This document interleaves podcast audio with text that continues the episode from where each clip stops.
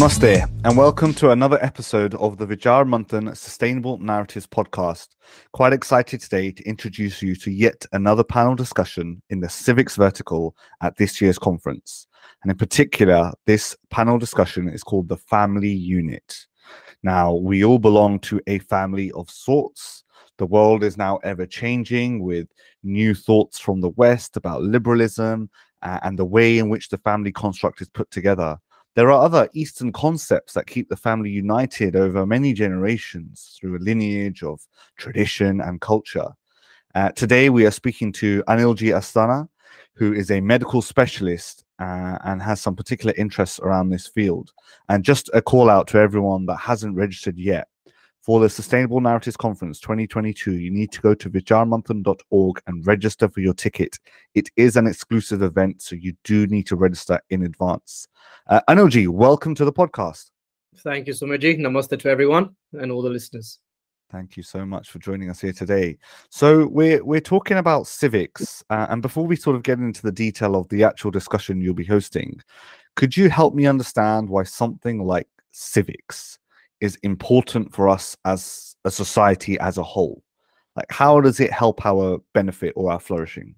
Yeah, so very uh, deep question and uh, something we can talk about for quite a while. Now, we always talk about Sumedji philosophical aspects of society, the politics, economics, and so forth. But civics is essentially the foundation, it's the building unit to society. And we have found often we do not give enough attention to that subunit of society. We'll talk about all of the other important parts as well, but civic is just as important. So, family, as you have said, the family unit is just one component of talking about civics and the vertical uh, discussion point, but it forms the very foundation on which society is formed. So, if we do not address that head on, in as you have said in your introduction, with the evolving influence of technology and affluence and the changing demographics, it's not the problems of civics are not going to solve itself. So I think it's a very important stream to address. Uh, totally, and with with something like civics, it seems like the onus is very much on the individual. What what as a as a construct, as a society, as a network of people, can we do to help influence that? Because I I don't believe people are uh, the best best resource to use to help themselves grow forward. I think humans find it very difficult generally to to get on. Um, is it someone's responsibility, or do we have to come together? Is it cohesion? Yeah, uh, in my opinion, social cohesion is dependent not on an individual alone, but okay. we need to remember that the individual has a duty towards sure. themselves and towards society. Now, um, in our dharma, we've obviously got the concept of Vasudhaiva Kutumbakam, where the mm. whole world is a family. But very often, Sumitji, and I'm going to be uh, devil's advocate here, we, we, we are very good at throwing terms and principles. Very rarely uh, are we able to accurately apply it in you know practical life and try and apply it as a solution to a problem so i think part of this vichaar manthan discussion is absolutely taking this head on, but also tackling the more difficult questions when it comes to family and civic life, um, which we come across all the time. Sometimes it's very disjointed. We've got dharmic principles. Um, we know what ought to be done, but then in mm. reality, when we're actually experiencing life, it's different. Um, sometimes it goes out the window. How do we amalgamate the two? That's part For of sure. Great, great, point. And I think that's one of the premises of, of Vichaar Manthan itself. Um, and so for anyone that doesn't know that the, the word Vichaar uh, means sort of like ideas and thoughts, and the Manthan is the churning of those. So here we are on a, on a global platform looking to understand civic nature, how we as humans interact, how what our duties, our rights, our responsibilities are to one another, to society itself, uh, and how or, or whether that is for the flourishing of society? Are we growing? And and I think at a global level, that's quite difficult to do because, as you say, there's sort of cultural ways of doing things. There's there's nomadic ways. There's normality. There's reality, and that's quite challenging. In fact, I, I remember an event we did a few years ago here at Vichaar Manthan called "Elderly Who Cares," and it was talking about the growing population, what what happens with our elders, whose responsibility they are, when they can no longer look after themselves or they've, they've got to an age now and sort of at least i can reference from my perspective i remember my uh, dadima living with us when she was unable to care for herself for many years. And it was almost like our responsibility. And then there's a there's a fine line where actually are we capable? Or do we have the ability to? And then at least here in the uk there's a growing number of elderly homes. Mm. and there's a tradition actually i think with um, uh, some of my white friends where uh, by natural order they will go and live in a, in a care home. And so there's the, the, constant tussle like you said between real life and, and what it is. And that's just sort of the elderly. What about the, the youth and the children and whose responsibility is to grow our children and who builds a character in those? And i know that we've covered various topics of that degree um, on Vichaar Manthan before. So, uh, like we're very happy to have you chairing this session, and you've got some a fantastic lineup of speakers to to help help you Manthan it out. Um, what's what's maybe one thing or something in particular that our listeners at home should be thinking about when they're coming to attend this panel discussion? Yeah. So we've got three fantastic speakers. We've got Dr. Tony Sewell. He's an expert in education and social mobility. And more importantly, he was a chairperson of the Racial and Ethnic Disparities Commission. He worked with the government. So he's got a very unique perspective on society and family unit in the context of cultural factors, demographic factors. You know, he's got a really good insight into the Black British community, the Asian community, and what which factors may affect what when it comes to social cohesion and family cohesion. We've got Dr. Jani, who is an adolescent and adult psychiatrist, and we cannot divorce the psychological aspect um, of raising a family, of being part of a family, and the individual. So she will shed light on that. And lastly, we've got Professor Pike, who is an academic in family psychology and relationships. Now, really, you, a person can see family. I mean, the discussion point really is: is this the era of end of the family?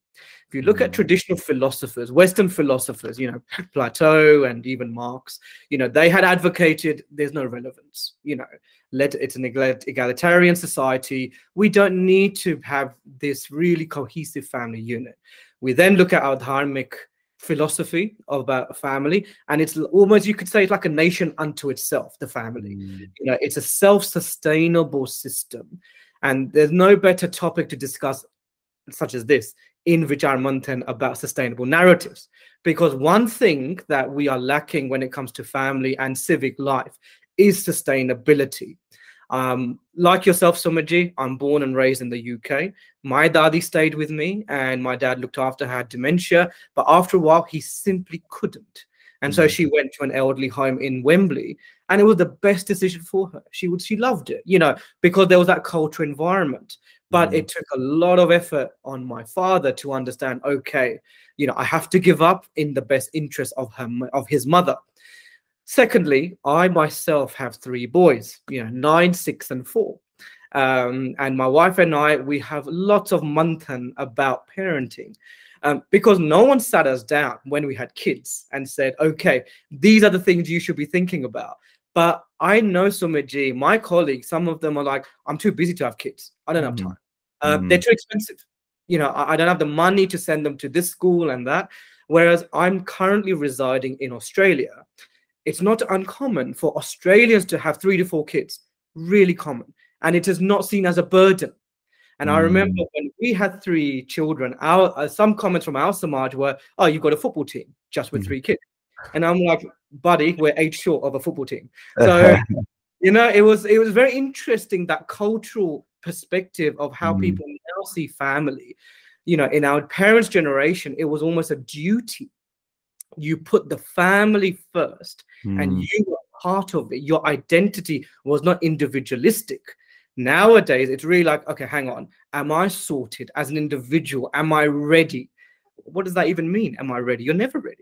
right. And that's, that's just from yeah so. that's some great points. Um a lot of my some of my friends now are starting to have children. Their first child one or two are onto their second child. And i can see the paradigm shift in them in terms of responsibility and and, and the tussle be- between trying to sort of live an old life that they used to and sort of going out and drinking or whatever i don't know uh, and then this sort of responsibility you have. And then the football team definition is is brilliant too because historically, I think at, at, least from my ancestry, there were lots of children. My mom is one of ten. Yep. Right. Whereas now in this generation, in this society, it's just my sister and I. And there's lots of people who are are um um only child, only ch- only child, only children. And then, you, as you rightly say, I have lots of colleagues who don't want children mm-hmm. because either it will curtail their career, or it's very expensive, or they don't see the value in bringing up.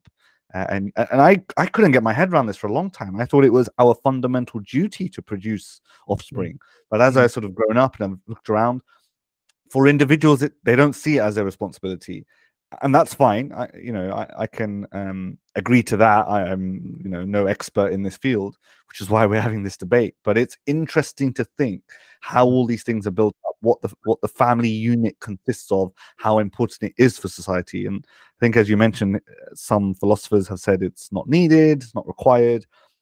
I certainly see the value in it, and not even just like blood relations either. Like what you call a family, a society which you integrate with, uh, for example, at my local mandir, there is a community of people who I would call family. And there's probably some uncles and aunties I don't see for maybe once a year. But I know when I see them, I can rely on them, or, or, there's mentors in my life who I will only speak to once every six months. Yet there is that understanding. There, anyone that's trying to up and come into sort of the IT career, I see them as my younger brothers and sisters. I feel a duty towards them to help them um, professionalize and, and, become better. Uh, so, so lots of ideas here, uh, Anilji. Thank you so much for helping us understand a little bit further about about civics, about the family unit, and about this panel discussion that you are hosting at the Vichaar Sustainable Narratives Conference uh, later this week. mm, not long, uh, not long. And the other thing I will say to all your listeners um, is all of us will come across at some point in our life um, this notion of having a family or not um, mm. at some point. There's no right or wrong, but I think understanding the relevance and more importantly, society and family are not disunited. It's not families mm. here and societies there. You know, in our philosophy, dharma, you know, there's the grahastha, and in grahastha, your duty is to pour your sweat and blood and do your duty and there's no harm and there's no sin for example in doing you know karma artha kama moksha you know mm. people think that hang on hang on i need to devote my life to a higher cause that's not a problem at all but it's not for everyone in this phase of life so we're going to touch upon some of these topics as well because people do get a bit uh they have conflicting thoughts mm. what's the right path for me and and it's it's trying to balance those out through nuanced conversation is is where we're heading this so uh, Anilji, listen, thank you so much for for joining us here today and, and introducing us uh, to this vertical, to the panel discussion. I hope everyone at home uh, understands how I, how this affects them, much mm. like all of the verticals here. Uh, and so please do register. Please do go to vichaarmanthan.org. And if you're interested in conversations like this, why not think about subscribing to the podcast? Uh, we are on Spotify, YouTube, Google Podcasts, Apple Podcasts, and your favorite streaming platform, and a whole heap of other content that Vichaar is producing. There are book clubs, there are papers, there are other fireside conversations to be heard. Thank you very much again. Thank you to everyone who is listening, and namaste.